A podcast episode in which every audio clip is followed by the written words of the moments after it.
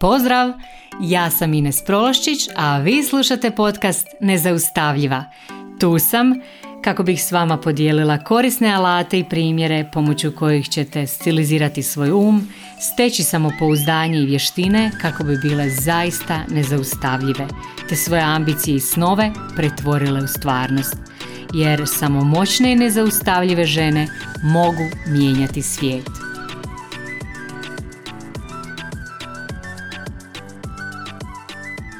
Dragi moji, pozdrav svima. Evo danas sam odlučila pričati o jednoj super važnoj temi koju vjerujem da ćete voljeti, da ćete e, slušati e, s veseljem, a radi se o mentalitetu obilja. Znači danas u ovoj epizodi ću vam pričati o tome na koji način kultivirati kod sebe, na koji način kod sebe razvijati e, taj mentalitet obilja. Nekad prije sam snimila jednu epizodu koja se zove sirotinski mentalitet i ta epizoda je do dana današnjeg najslušanija moja epizoda ovog podcasta na svim mogućim platformama. I jako je puno i komentirana, ljudi su je jako puno slušali i dijelili, tako da ako do sad niste poslušali tu epizodu, poslušajte ju jer zapravo ova epizoda je kao nekakav nastavak, logičan nastavak te epizode o sirotinskom mentalitetu. A, zašto ja uopće o tome pričam? Zato što stvarno vjerujem da je taj sirotinski mentalitet e, jedna stvar s kojom se mi osobno svi ovdje na ovim prostorima trebamo osobno obračunati i riješiti se toga jer nas to sputava u životu, to nas spriječava u življenju onako našeg, našeg punog kapaciteta, a mislim stvarno i stojim iza toga što sam rekla da zaista vjerujem da taj sirotinski mentalitet ljudima ovdje narušava zdravlje, ne samo mentalno zdravlje, nego i fizičko zdravlje, tjelesno zdravlje, tako da ako niste poslušali tu epizodu o sirotinskom mentalitetu, obavezno je poslušajte, mislim da će vam koristiti i koliko god mislili da imate super mentalitet, ipak poslušajte, možda nađete nešto onako korisno za sebe.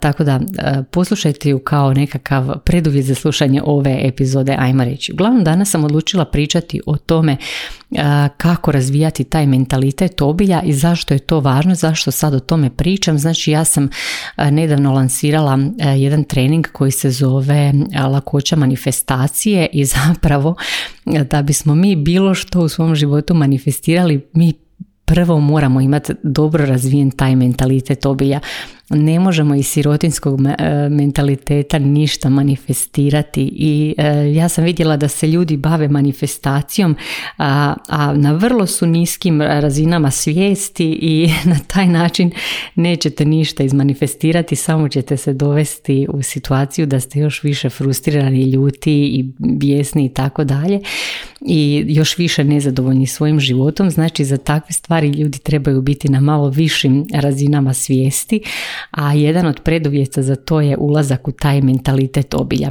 I sad prije nego krenem o samom mentalitetu obilja, ajde da prvo razjasnimo šta je to uopće mentalitet. Znači, mentalitet je naš mentalni stav. To je naš način na koji mi gledamo cijeli svijet. Znači, način na koji interpretiramo sve moguće situacije koje se događaju nama i oko nas i o tome, znači o tom načinu na koji mi interpretiramo situacije ovisi cijeli naš život. Znači mi u svom živčanom sustavu imamo jedan dio živčanog sustava koji se zove retikularni aktivirajući sustav i taj dio našeg živčanog sustava vam djeluje kao nekakav filter laički rečeno koji filtrira sve ono što je bitno od nebitnog u našem životu. Znači on nama nas dovodi u stanje da se nama prikazuju samo one stvari na koje se mi fokusiramo, a mi kao da postanemo slijepi na neki način za sve ono na što se ne fokusiramo, na sve, za sve ono na što ne stavljamo svoju pažnju.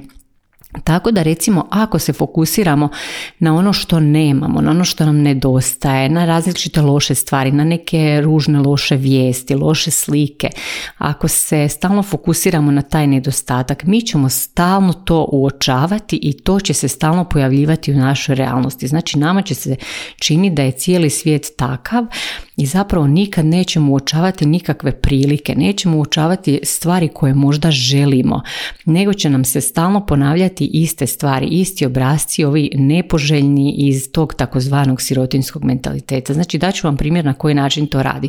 E, taj dio našeg živčanog sustava radi tako da recimo ovaj, e, vi čekate, ajmo reći u policiji, čekate da dobijete nekakav dokument i tamo je ogromna gužva, ogromna je buka, ali u toj buci vi čujete kad oni prozovu vaše ime.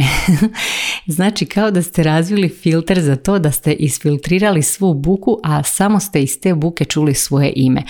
Ili recimo pomislite kupiti neku jaknu, svidi vam se neka jakna i pomislite sad ću je kupiti i onda krenete u grad i vidite onako svi ljudi oko vas imaju takvu jaknu. Ili čizme ili auto ili o čemu god da se radi. Znači stalno počnete viđati e, ljude koji imaju baš to što vama treba, baš to što vi želite. E, I sad, znači kad znamo da imamo taj e, retikularni aktivirajući sustav, znači poanta znanja da to imamo je da ga krenemo koristiti u svoju korist, znači da ga krenemo namjerno reprogramirati tako da radi za nas i da se pomoću njega zapravo uvedemo u taj mentalitet obilja. I sad na koji način to možemo, možemo raditi? E, prvo znači trebamo se fokusirati na stvari koje već imamo. Znači staviti fokus nekad je jako teško staviti fokus na stvari koje nemamo, a da, ih, da ne mislimo o njima iz te energije nedostatka. To je nekad jako teško i onda na koji način se mi postupno uvodimo u tu energiju obilja i u taj mentalitet obilja je tako da stavimo fokus na sve ono što već sad imamo, za što smo jako zahvalni i želimo to zadržati, želimo još više toga u svom životu. Recimo, ako ste zdravi i onda osjećate zahvalnost za svoje zdravlje i iz te nekakve energije zahvalnosti za svoje zdravlje onda operirate dalje. Ili zahvalni ste jer imate dobru vezu, jer imate zdravu djecu, jer imate lijep, lijep dom recimo i slično. Znači o čemu god da se radi, znači svi mi u životu imamo stvari koje volimo, za koje smo zahvalni i koje želimo zadržati, znači ili ih želimo, želimo još više takvih osjećaja u svom životu, tako da ovaj, prvo se znači na to fokusirajte, na, na taj način ćete početi vježbati stavljanje fokusa na ono što želite, na ono što ste zahvalni, na ono što je dobro u vašem životu. I onda lagano iz toga, iz te zahvalnosti zapravo podižemo stalno svoj standard, znači mi svaki dan lagano podižemo standard iz te zahvalnosti i iz zahvalnosti zapravo želimo više, a ne iz nedostatka, to je poanta.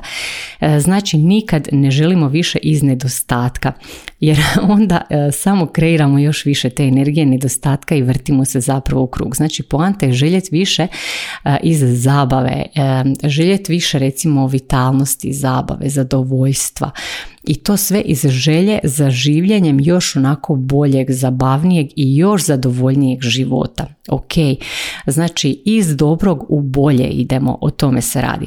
I onda ovaj, još jedna bitna stvar je svakodnevni izbor misli.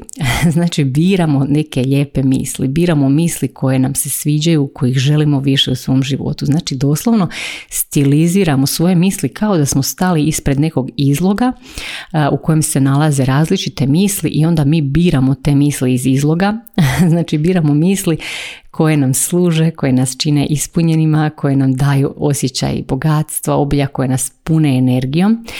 A, jako važno onda sljedeća stvar da e, uvijek kad što god da radimo da prepoznajemo kod sebe te neke obrazce i ta svoja ponašanja koja dolaze iz sirotinskog mentaliteta koja dolaze iz straha, recimo iz straha od nedostatka. Jako je važno da prepoznate kad se kod vas javi onaj takozvani FOMO, onaj fear of missing out ili strah da nečeg više neće biti. Znači jako je važno ne upasti u tu zamku. Kad ste u mentalitetu obilja vi ne upadate u tu zamku, znači nikad se ne vodite time da će nečega nestati i slično jer vjerujete, imate jedno uvjerenje da uvijek ima svega dovoljno za sve i zapravo sve što radite, odluke koje donosite, izbore koje radite, zapravo radite iz želje za nečim boljim, zabavnijim, e, sretnijim, a ne iz straha da ćete nešto izgubiti. Znači to je glavna razlika između sirotinskog mentaliteta i ovog mentaliteta obilja.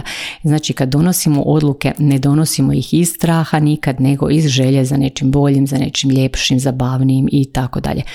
I zapravo kad ove stvari samo uvedemo, vi uh, kad ih prakticirate redovito, kad je vaš svaki dan takav sa takvim izborima, uh, vi onda jednostavno lagano onako otpuštate taj sirotinski mentalitet, a otpuštate onu energiju nedostatka, otpuštate tu nekakvu energiju restrikcije i mijenjate ju sa tom energijom obilja, sa energijom zadovoljstva, sa energijom uživanja, ispunjenosti i tako dalje i s vremenom, znači ovo prakticirate i s vremenom se nađete, znači to postane ono tko vi jeste. Znači na taj način svakodnevnim malim izborima zapravo doslovno promijenite taj svoj mentalitet, a na taj način naravno promijenite i taj ogromni dio vašeg identiteta i to je zapravo preduvjet za one takozvane manifestacije i e, sve ostalo.